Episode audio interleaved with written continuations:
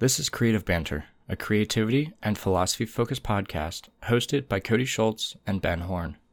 This week, Ben and I discuss how our holiday celebrations went, which turned out to be rather quiet for the both of us.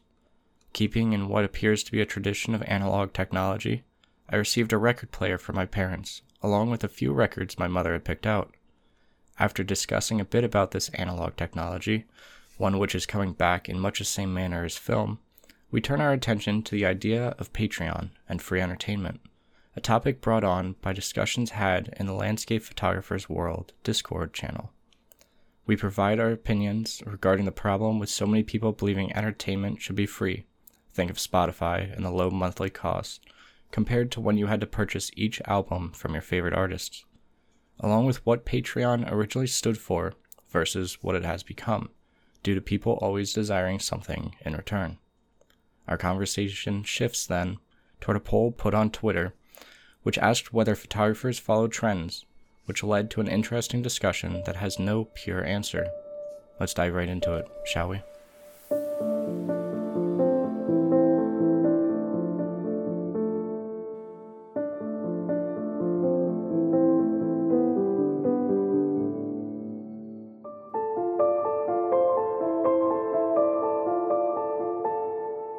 So, how was your Christmas celebration? It was good. It was uh, it was fairly quiet. Um, since my parents were just getting over COVID, they're they're fine. They're they're basically over it. But um, just because of the the stage at which it is still contagious, um, we're kind of like right at about the tail end of that, anyways. So we we did our our our family gatherings sort of stuff as as usual. So it's a little bit of a odd year also because with my wife and I having only recently returned from the trip to Hawaii where you know you're walking around there you see Christmas trees and it feels so incredibly out of place. Yeah. Cuz it feels like it's summertime. It looks like it's summertime. But then you see like this big, you know, like 20 foot tall Christmas tree at this like uh this mall there. And it just by the time we got home, it just didn't even register. So there really wasn't much of a of a build up to Christmas like there often is. It also doesn't help the weather. Like at least on my side here, it's Mhm. it doesn't feel like Christmas because you don't like. So over the weekend, we got hit with all that cold, the cold front that came through from Oh, yeah. Canada. Yeah. Yeah, so that was uh, How cold did you guys get there? uh, we were in like five degree area, Wow. something like that during the night. So it was really cold and really windy, which made it even worse. We had like Oh, yeah. 50 mile per hour winds coming through. Wow. Yeah. So that was about uh, as Christmassy as it felt throughout the entire month so far, which is it's kind of the usual for Pennsylvania, where we don't really get Christmas cold, wintry weather until like January or February. But still, it when you're going from 50 degree weather leading up to Christmas, and then all of a sudden Christmas is like, "Yep, I'm here." Yeah. Like, it's uh, it's a little weird. yeah. But, um, yeah, my Christmas is pretty quiet. It's the past few years, it's been like that. Uh, we kind of stopped bebopping around as much, especially as like my sister and I got older, and it just became too much. I mean, we used to Christmas Day we would go to um, we have dinner at like my house here, and then we would go over to my grandparents' house to do presents there, and then we'd go off to someone else's house just to visit, like a family friend kind of thing for dessert and that kind of deal. yeah. But we stopped that maybe, God, 10 years ago now. And it, it's been so much better. Just very quiet, very like spend time with the family kind of deal, like immediate family, and then just take naps throughout the rest of the day. Yeah. It's Well, that's good. How Yeah. how far apart are you age wise between you and your sister? uh, two years. Two years. roughly. Okay. She older Yeah. or younger? Younger. Younger. Yeah, I have. Yeah, but I have everybody thinks that she's that's older. Okay. Yeah. Yeah. yeah. Um. My my brother is one year older than me, but I'm a, I'm a little taller than him. So if people are just kind of looking at us, they'd probably assume that I was. It's weird. Like you somehow, you know, you're you're a full grown adult, but somehow if you're a little taller, you're you're older. It's it's strange the way that that still works out. Yeah, with her and I, it's always been because she's louder. She's like the extrovert, and I'm very reserved and quiet in public situations, especially. Yeah. So, whenever like somebody comes up to us and we're talking or whatever after a bit, if they don't know that she's younger than me, they'll always assume that she's older just because she has more of that like outgoing kind of personality. yeah. But I'm like, whatever. I don't I don't care. I'll be thought of as the younger one. That's fine. Yeah. I'll keep my youth. one thing that I did get for Christmas from my parents though that I think will be interesting to hear what the our viewers think of it. Um, Mhm. I got a turntable, a record player, Oh, interesting. That fits Yeah. the whole analog, analog, kind of thing. Yeah, Yeah. yeah, yeah. And just going back in time, taking what everybody who grew up with it probably hates and bringing it back to life. Um, yeah, so I got that. I still need to get. Uh, they're on their way, but it won't be until I think next week or so that they come in. Um, I got speakers for it Oh, cool. and uh, I have four records right now. My mom picked up three records for me because when I when I made this list, I didn't want to put on any records that I actually wanted and the Mhm. record player because I knew it was going to happen at that point. I would just get the records, but not the record player. Yeah. Kind yeah. of yeah, Kind of kind of need one for the others to, you know. Right, Yeah. right. So she went to um her and my sister do a lot of like antique store thrift shop kind of things. So Mhm. they went out and my mom picked up three albums that she had enjoyed and that she figured that I would like. So I have one from Billy Joel, one from Metallica, and one from Sting. And then That's I cool. just picked up uh, John Mayer's Sob Rock. Very so- cool. Yeah, so I am looking forward to messing around with that. Um, but it is amazing. Like you think film is expensive, records are just ridiculous. How much It's- are they going for? Because I, I have no clue whatsoever. If so, the Sob Rock from John Mayer was twenty eight dollars. Hmm. I wonder how that compares to how they used to be when they were the primary thing, taking inflation into consideration. Because, I mean, I 28 is a fair amount, but I was almost thinking it, you're going to say more than that. And there are some that were. I mean, twenty eight was like the lo- that was one of their cheaper ones that they had. Okay. Yeah. And of course, it, it depends on where you go and who you're buying from and all of that. Um, Yeah. There are also some that were like fifty dollars. I Yeah. think was one of the higher ones that I'd seen. You start you thinking about like, a- those, definitely. You, you you pick it up, you look at it, it's like, ah, let's see here. You know, I, I could definitely see that really Even being the point where you really got to be into it. Even at like 20 dollars each, I'm like, okay, these are very specific albums that I'll get that I'll play. I have to know that I'm gonna play through like the entire album, both sides, and use it like regularly in order Yeah. to justify this. Um, but now you got me curious. I want to look up what the uh, price difference was. Yeah. And the other thing too is I would assume that the that it has a uh, a headphone jack in it, right? So you can No. just listen with headphones. I don't No, Okay, no. This one that they have different models for them. The um, because this is from Audio Technica. Mhm. It's their um, I think they're 60 LP, something like that. Um, so they have the one that I have, which is just very basic, no frills to it. They have one that has Bluetooth capability as well, Yeah. which people go back and forth on. It apparently doesn't sound as good if it's Bluetooth. Plus, at that point, I may as well just use my phone.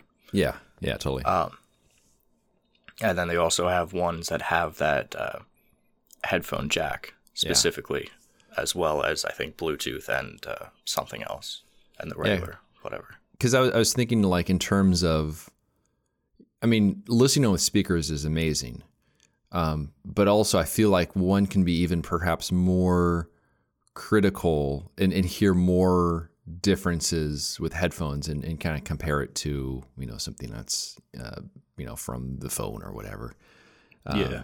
But that'll be cool. I mean, I, I can totally see just you know making making some some hot tea or coffee or whatever, just throwing on something and just actually taking time to absorb the music and make that be more of an experience, very much like shooting film, as opposed to it just being something in the background that's you know just you know is mindless in a way. Okay, so I just found this article from Billboard. Mhm. After vinyl album sales peaked in 1977, prices reached a zenith the following year, which was equivalent to about $30 when adjusted for inflation. Okay, that's So that's they actually, actually very interesting. aren't. They're cheaper, relatively speaking, yeah, uh, as compared to what they were.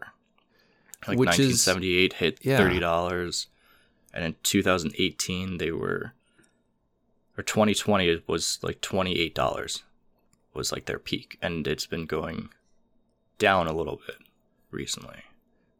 and I mean, considering that they are making them in smaller batches. yeah, um, demand though- isn't there anymore. Yeah, so I mean, it's actually almost kind of impressive that they don't cost more than they currently do. Though in in the case of of pressing um, the records, maybe the whole like quantity thing doesn't really buy you that much because it's it's really time and materials, which doesn't really. With so many things, it figures you make a ton of them. You know, everything gets scaled up and it gets less expensive. But I don't know if that's as. I, I know nothing on the topic, but um, but yeah, I can see how that's it's actually pretty decent the price point when when you consider everything else. Yeah, but I mean it's still terribly overpriced for uh, Yeah, in comparison to like Spotify, where you get like free music or yeah, relatively free music, essentially that we're also used to at this point. yeah, That's why like I plan on being very specific with what I play uh, on the record, just because if it's not an album that I'm like head over heels for or that I know that I'll really play the hell out of, there's no point in me buying it. But speaking along those lines, um, on the one Discord group that I've brought up here before that I am a part of, um, they were talking about Patreon, and it kind of got me thinking about this whole idea on like free entertainment.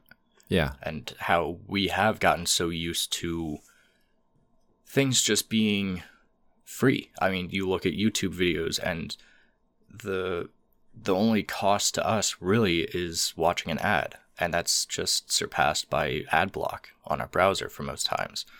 And when it comes to even like Spotify, you have millions, if not billions, of albums available at your fingertips, not to mention podcasts and now audiobooks for a couple bucks a month, if that. And I think we have gotten to a point where there's just so much free entertainment, and we are no longer thinking of the cost to the creator. Yeah, Um, I know over on Deep Natter a couple months ago, I want to say, uh, Sean Tucker had brought up how he now has to start looking at alternative methods of f- making a living because YouTube is just not not working out how it used to in terms of the the ad revenue that you get, the money from sponsorships because now the view numbers are going down. Um, I was writing a little bit of an article regarding this topic, um, so I looked over to his channel and he has, I want to say like 560,000 subscribers on his channel. But when you go and you look at his views, there maybe 50,000 views, right around that is where he hovers. But then he'll talk on the podcast and he's saying, well, he has, he's a part of this, um, whatever they call it, where you can support your uh, YouTube creators directly. yeah. donate the- button through that. Yeah, like the is that like the the join button that's on there? Yeah, Yeah. right. He said he does that, and then he also has um, a donate button directly on his uh, website. Mhm. But the number of people that actually donate and actually help him monetarily is very few, Yeah. Um, which makes it very difficult for even people with big numbers like that to not sell out. I think Yeah. it, it creates a conundrum where you have to you either really want to stick to your guns but you may have to go and find an alternative method of making a living like Yeah. for sean that may mean going back to running a or working at a restaurant or product photography or uh, i think he had mentioned about going for therapy to be a therapist or you have to start making more videos on a more regular basis that you know are going to get more views, like Yeah. the more technical, gear centered videos. And all of this was sparked, as I mentioned, of someone saying on this Discord that they're going to be nixing their uh, Patreon just because they have maybe 10 patrons to it. It really doesn't. Uh, doesn't pay for the amount of work required to run it, Mm-hmm. which is at least partially true, I, I think, because when Patreon was created, at least from the idealized sense of it, it was created as a way for people to support artists with what they are creating at that time, not with an expectation of receiving anything in return. Mm-hmm. And over time, we've gotten to a point where now, if you don't have, say, any kind of perks to joining, if the only reason why people would join would be to help you to create art, you're going to struggle. Like, even for us over on the Patreon, we have uh, bonus episodes and uh, pre release for certain tiers, that kind of thing. Well, very basic stuff, but it's still something that it's still additional work Yeah. in order to try and incentivize people. So I'd be curious your thoughts on that as someone who has been running a Patreon for at least a little bit longer than what I have, um, but also because your Patreon doesn't necessarily have the biggest of perks to it. Yeah. Yeah. Um, and, and I'll, and, and also I have, I have a, a question about what, um, so the, the person on the Discord, was all of their content behind a paywall or was it in, was it uh, stuff that was put out there kind of, kind of like mine where I don't have anything special behind the paywall. Um, I have, I'll put out the videos like today we're recording this on a Wednesday and I have a video that'll go out on Saturday. So I'll, I'll post it on on Wednesday so that people have a little bit of a sneak peek. But that's really the only thing I have behind there. Um, was was the person you're referring to? Did they was all their content really locked behind the paywall, or was that Patreon in response to the content being somewhere else, where people would simply go to the Patreon to support them? I'm, I'm kind of curious what that situation was. I just found his Patreon, uh, Tristan Todd, and I'll put a link to his site in the show notes here. Um, he's actually one of the creators of this Discord. Mhm. So he has two tiers right now. He has a three dollar a month tier and a nine dollar a month tier, and those dollar amounts are U.S. because I think he's Canadian based. So it always kind of mixes up Yeah. what's going on here. Um, anyway, his perks are um, the live chat on Discord, exclusive editing contests, and 4K wallpaper for the lower one, and then um, editing videos and tutorials, raw files, fan requests, complete post archive, exclusive editing contests uh, for the bigger one. So he has some perks to it, um, but I don't think everything is behind a paywall. Yeah. See, for me, when I set out to do that, and and when I started doing Patreon, I, in my own typical fashion, uh, did everything against the way that you're supposed to do it because that's just how I roll.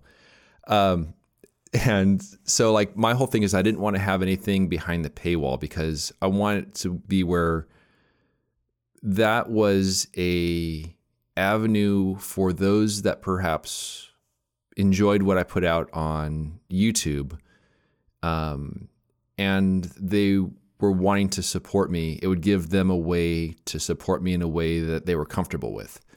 Um, I've done PayPal ever since 2010, I think, is when I started doing the PayPal contributions. And I know that there's some people that just aren't very, um, they're not comfortable with PayPal. Maybe based on whatever experience on eBay back in the day when you know who knows but um, but I, have used PayPal for ages and I'm I I do I'm fine with that but I figured I'd offer Patreon as just another way that people could help out if it was something they're interested in and my whole philosophy has been to not have anything hidden behind the paywall um, I do have some perks on there um, handwritten notes kind of personalized stuff instax photos stuff that's fairly easy for me to do. Um, right. But there's also a decent number of people who aren't signed up for any perks. It's just something they enjoy doing. But from my standpoint, I, I think that people go there, and for the longest time, I never even said that I had one. It's just kind of it was linked to in the show notes for my videos, but I was nothing I ever mentioned really. Um, and so, like for me, it's just been another way for people to help support if they're interested in. Um, but with with the as, as I was as I was kind of getting to, I don't have any ads in the videos, and I think that is something that people do appreciate. Like if I'm watching a video and they have those ads that are partway through the video, like I just like I can't stand those. Like like yeah. I'll, I will close a video sometimes if those ads. There's something about just being interrupted, which I just I don't like. So I, I made sort of the agreement uh, a long time ago that I'm not going to have ads on the videos, and if people enjoy what they're watching and if they want to support it, you know, here are the ways of doing that. So it's not really linked specifically to items as the giveaways, but I also realize that that's a model that's very difficult for people to do because it takes a really long time to build that up uh, yeah. to the point where it can work. I can see if a person has things locked behind the paywall, that can be a little tricky because you got to have some way for people to find out who you are, what you do. And so from early on, my my whole strategy has been put it out there for free, um, with no real expectations in terms of you know, it's it's just it's out there for free, and if people enjoy it, uh, you know, they can they can support. But I just I'm not a fan of the ads. And and you had mentioned the um, the ad blocker. Does that work for the midstream ads on YouTube? Yep, it does everything. It is there a pause at all, or does it ads. does it just keep going as though they're not there? Yep. Which is, it's always weird because I don't have ad block on my phone. Mm-hmm. Um, so if I happen to be watching where I scroll through YouTube and I want to watch a quick like two minute video or something that I found. Um, yeah, there's almost always like a 30 second to a minute video ad before the video. And I'm yeah. like, this just isn't worth it. Yeah, I can't stand it, It's two it's two minutes of a video and you're putting like four ads before it. Yeah. So I, I almost never watch anything YouTube related unless it's like the YouTube shorts yeah. on my phone. Just because I've gotten so used to not having to watch ads. And that's even like with uh, recently I've been delving into Tim Ferriss's podcast and listening to some of the interviews that he's done, especially while I run, just something to to do. Mm-hmm. And I I always I've gotten to a point after listening to a few of them that I can tell when an ad is coming on. Yeah. Because of how the conversation starts to slow down a little bit. Yeah. So I'll prepare myself and try to time it with my run because of doing intervals where I can just I'll be walking while the ad is going. Yeah. And I can quick press like the 15 second forward or whatever a couple times until it goes until the ad is done and then I can get back to it. But it, it definitely takes you out of it. I mean, I understand why, especially with podcasts and such, uh, why they're important to run ads. Yeah. But at the same time, I'm kind of like, I would much rather not have to deal with that, not have to deal with sponsorships or any of that stuff, and instead be user supported or viewer Totally. supported. But the as you mentioned, there's a lot of time and patience and dedication that goes into that depending on how you want to do it. Like you can take the what may be seen as like the easier route where you give away a bunch of content on your Patreon. You have like for web comics or comic creators, I know that they typically will have entire comic strips that they give away for certain tiers on their Patreon that you can't see anywhere else. And that's fine, but for me, I can't imagine giving away content like that behind a paywall Yeah. and on on top of what I'm already doing. I mean, like even doing the bonus episodes, I've been pretty lax with doing those for our Patreon here, just because it's something else that takes more time.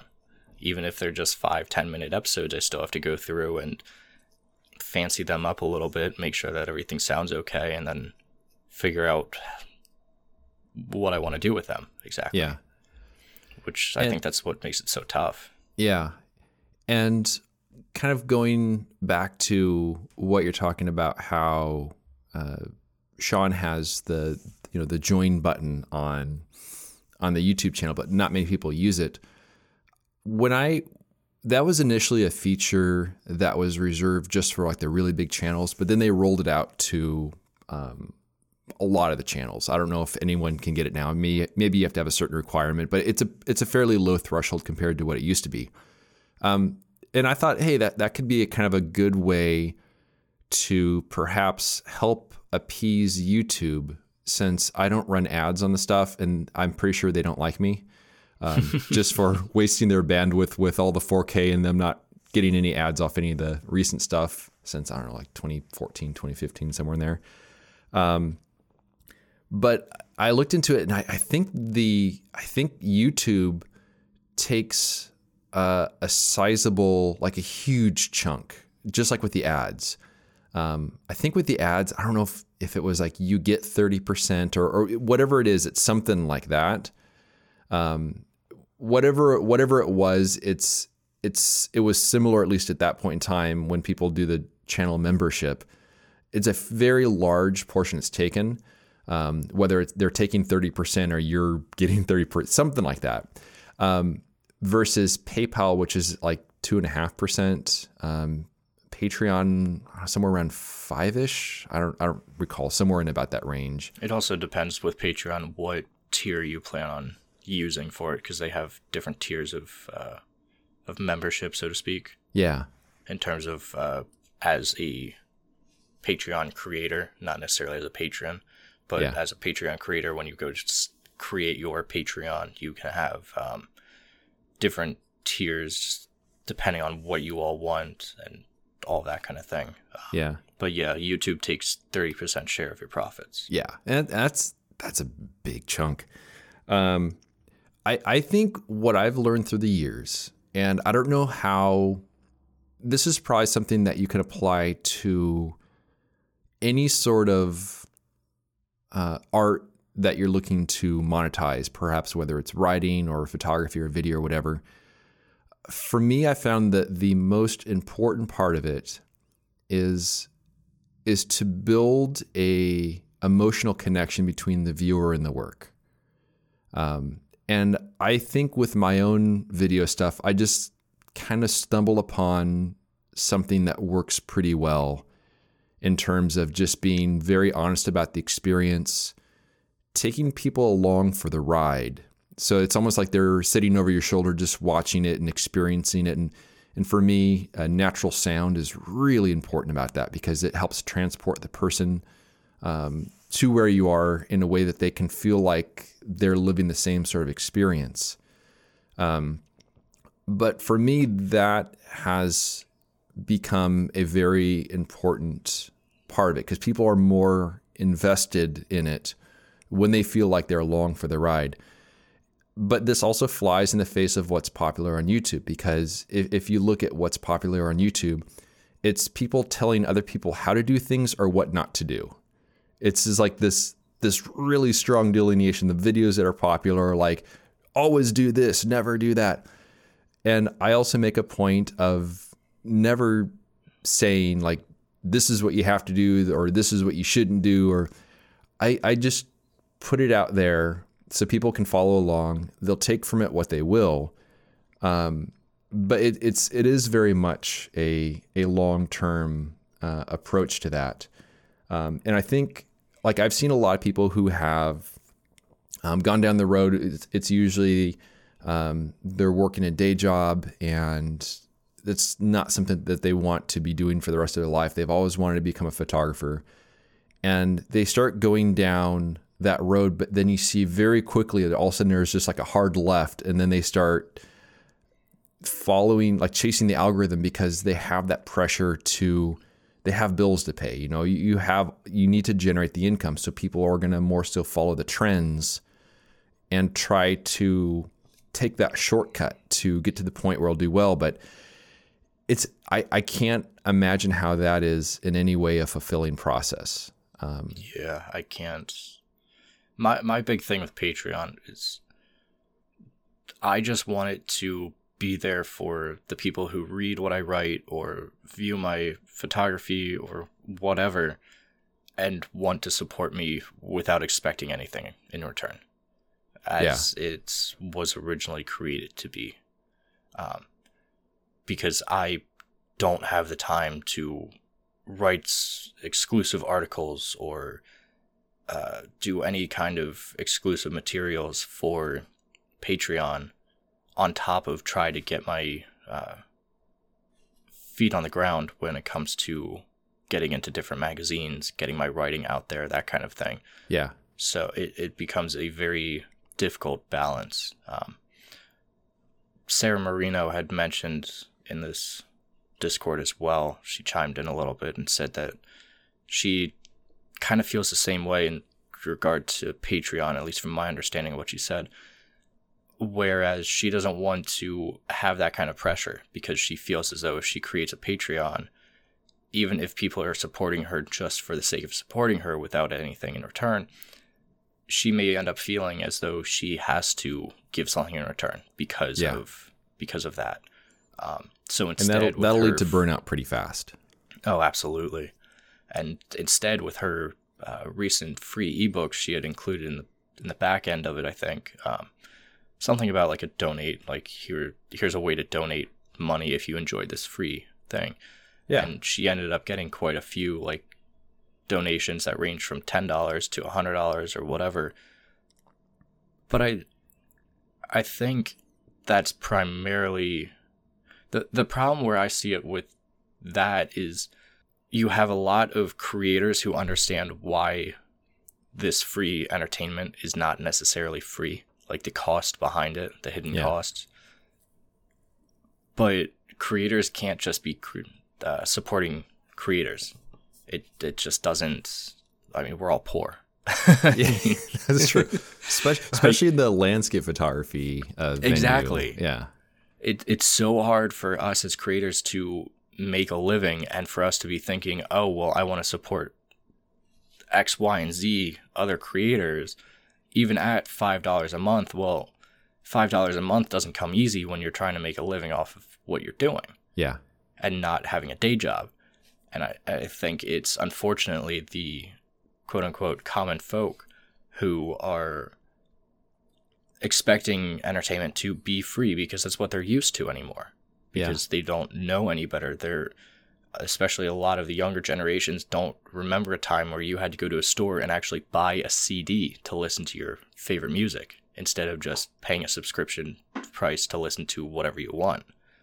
Um, so I think that's where a lot of the issue comes in is between that patience of waiting for that kind of audience to grow, that natural thousand true fans to grow, and at the same time understanding that it's going to take a while because you can't rely solely on other creators to support you who are the more understanding bunch of why you aren't giving away things on top yeah. of it.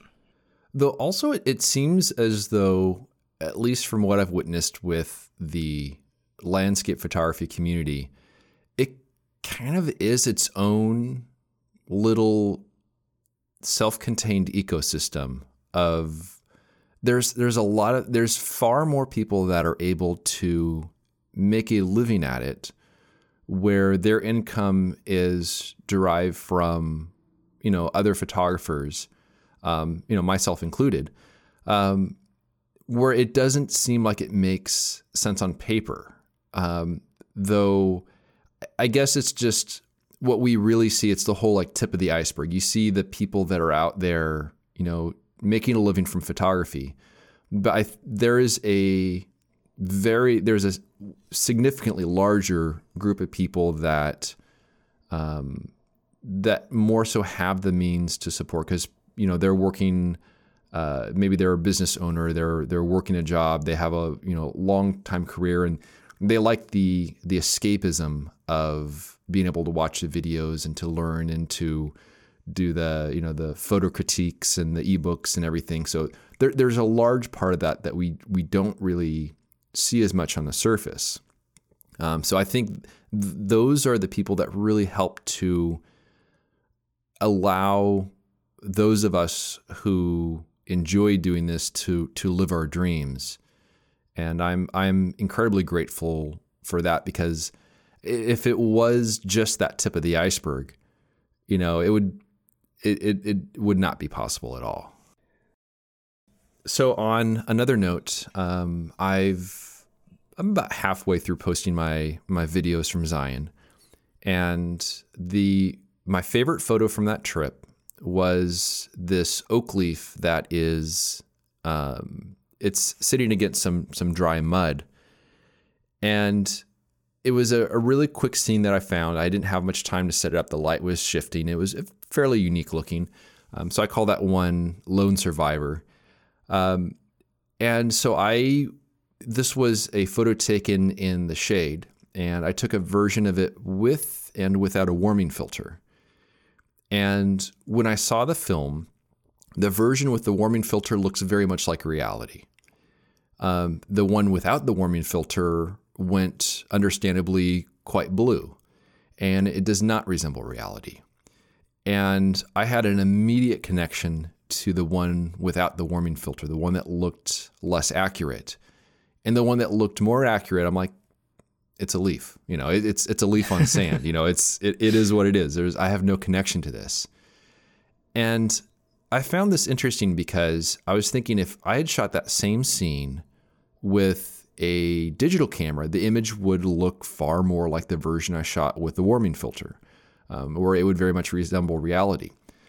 And I was thinking that if I had photographed that scene it would that photo would probably just be sitting on my hard drive. I probably wouldn't have even looked at it full view. And I don't think I would have made the decisions to edit that photo with the cooler white balance to give it the look that it has. I think I would have just completely disregarded it. And it got me thinking a little bit about how one of my goals when it comes to photography is try, to try to portray something mostly how it looks because that subject gives me a certain feeling to look at that subject. And I just want to mostly replicate that look, that feeling in the photograph, which is quite hard to do. But in this case, the picture that went very blue, I had a far stronger emotional reaction to. And I was thinking about how that's probably one of the reasons why I do enjoy using film because these departures from reality you you kind of get to see them a little bit played out on the light box and it gives a bit more license to stray from reality in a way that evokes emotion a little bit more. I just thought it was fascinating how, of all the photos I shoot, I usually tend towards more reality. But this one really spoke to me, and it was by far a deviation from reality. Yeah, that definitely is a nice photo. I just pulled it up on your site. Yeah, it has like these kind of pastel tones. Um, there's a little bit of warmth mixed in with the cool tones. Um, and in the film reveal video, which will go live in know, a few weeks or whatever from when this goes out, Um, you'll see the original one, and it just I have like no connection to it, and so it was it was just kind of an interesting thought process. And the time that I did have the digital camera as well, I would try to kind of stay within the realm of reality. And I don't think it would have ever occurred to me to stray from reality. And, and it gets to me thinking about how um, uh, Guy Tal would talk about how, um, you know, the basically the artistic license when working with an image. And for me, that was always a difficult part of digital because there's so many different ways you can go with an image. Oh, absolutely. But when you're presented with it on the lightbox, you just look at it, you're like, I like that. I'm not exactly sure why, but I like that and that connects with me.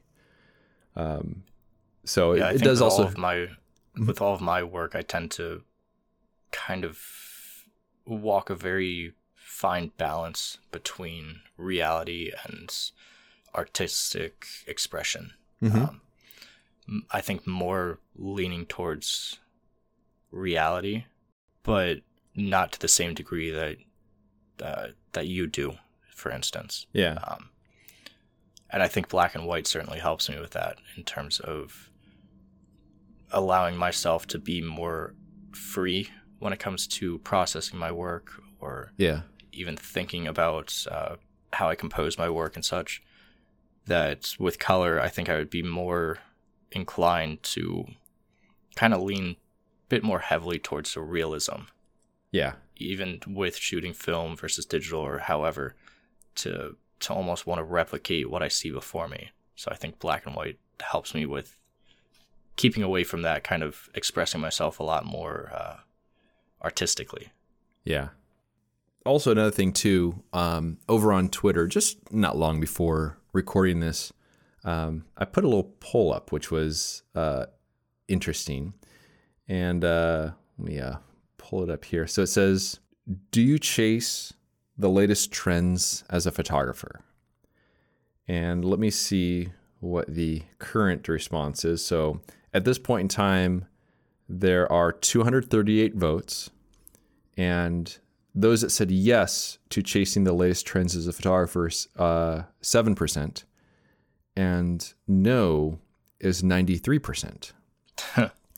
That's Which, yeah, that's funny. which makes you wonder how do trends exist if no one chases them? And it, these are sort of the questions I like to ask sometimes because at first people will have a gut reaction to it, like, oh, I don't chase trends, you know. But then you start thinking about it, and I, I think a lot of people do. I mean, I pride myself in really not so much chasing trends. But that being said, there's definitely been a very strong movement toward small scenes uh, in terms of landscape photography, which is something I was doing anyways. But at the same time, it probably helps to know that that is something that people are accepting and appreciating that reinforces my enjoyment of photographing those. Um, it's not something I'm doing against my will. It's it's you know it's something I I I would do anyways.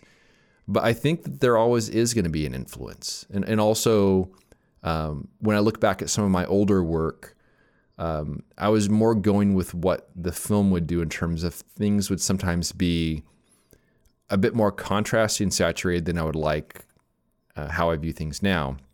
And so I've definitely gone towards softer color palettes, which have been, I think, embraced more, uh, perhaps based on how things, uh, you know, an aesthetic like that evolves because of how things are viewed on a tiny phone. You know, a contrasty, saturated image can look way over the top, but more of a to show more of the delicate nature of a subject and the subtleties, uh, you know, less contrast, less saturation does pretty well. And I've kind of gravitated towards that recently as well, also because of the different film stocks. But I think we all essentially follow the trends, even though we don't think we do. I think Alex Nail over here, he summed it up pretty well in his uh, his comment that he has. He says, uh, "Most people who chase trends don't realize they are chasing them, Instead, it's influence and changes in preference.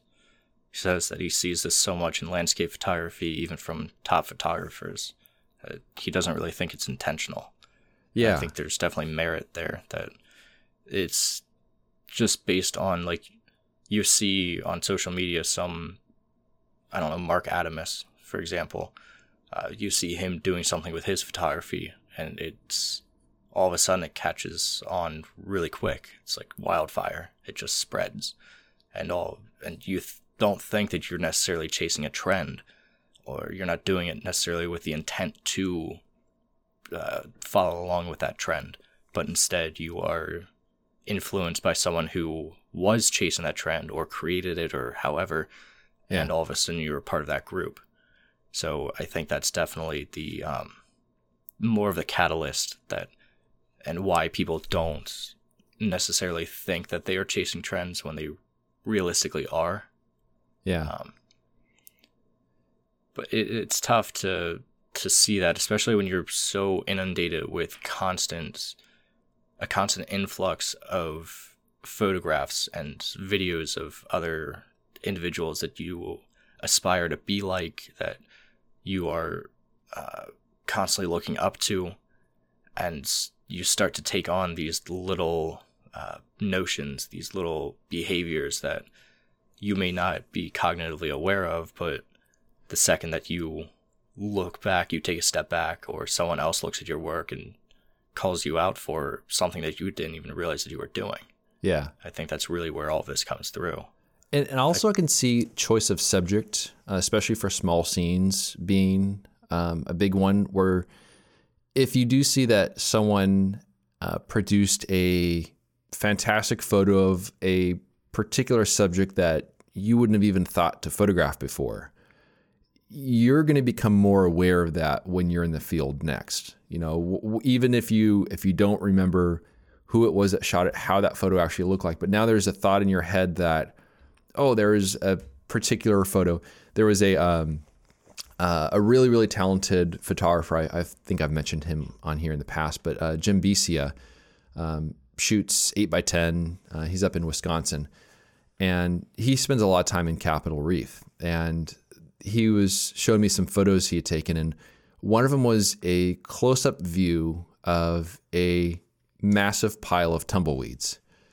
And by close up, I mean just like frame filling. I mean, it's a large area, there's tons of tumbleweeds in there, but it created this very fascinating texture. And as I'm driving along one of the roads there, as it's kind of crossing uh, over these uh, these drainages, and sure enough, you see like these big piles of of tumbleweeds down there. And I looked at that, I'm like, oh man, that's that's that's exactly what he would have shot. But also in the back of my mind, like, well, I can't shoot that now because he shot that. but it, it planted that that thought in my head of recognizing that as a good subject. Um, but also uh, another thing too, kind of along those lines, I was thinking about how.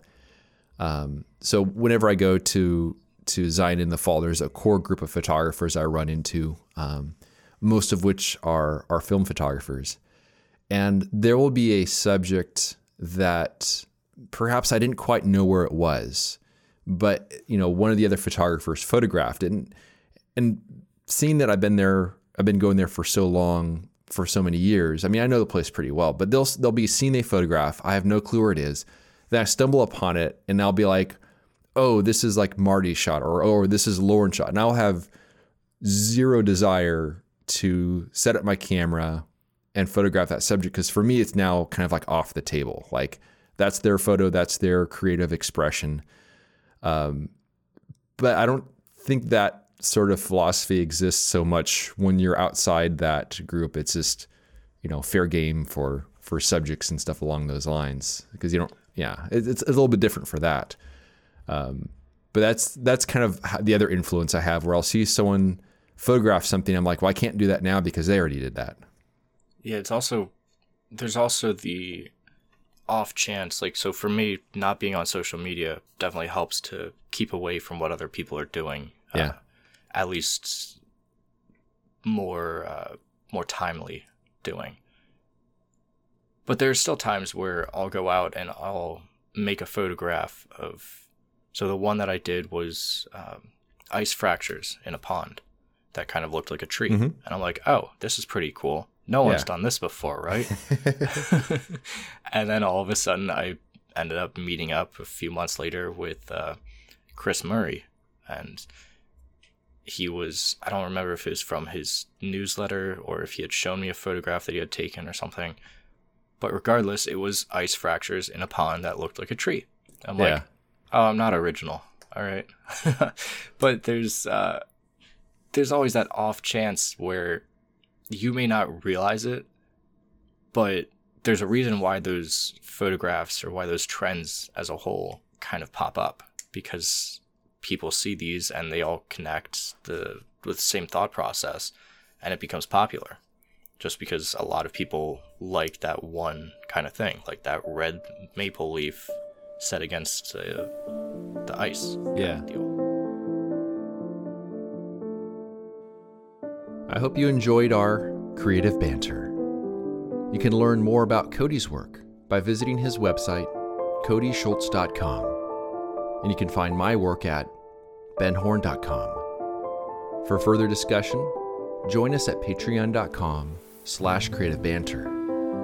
It's a place where we can interact with you, the listener.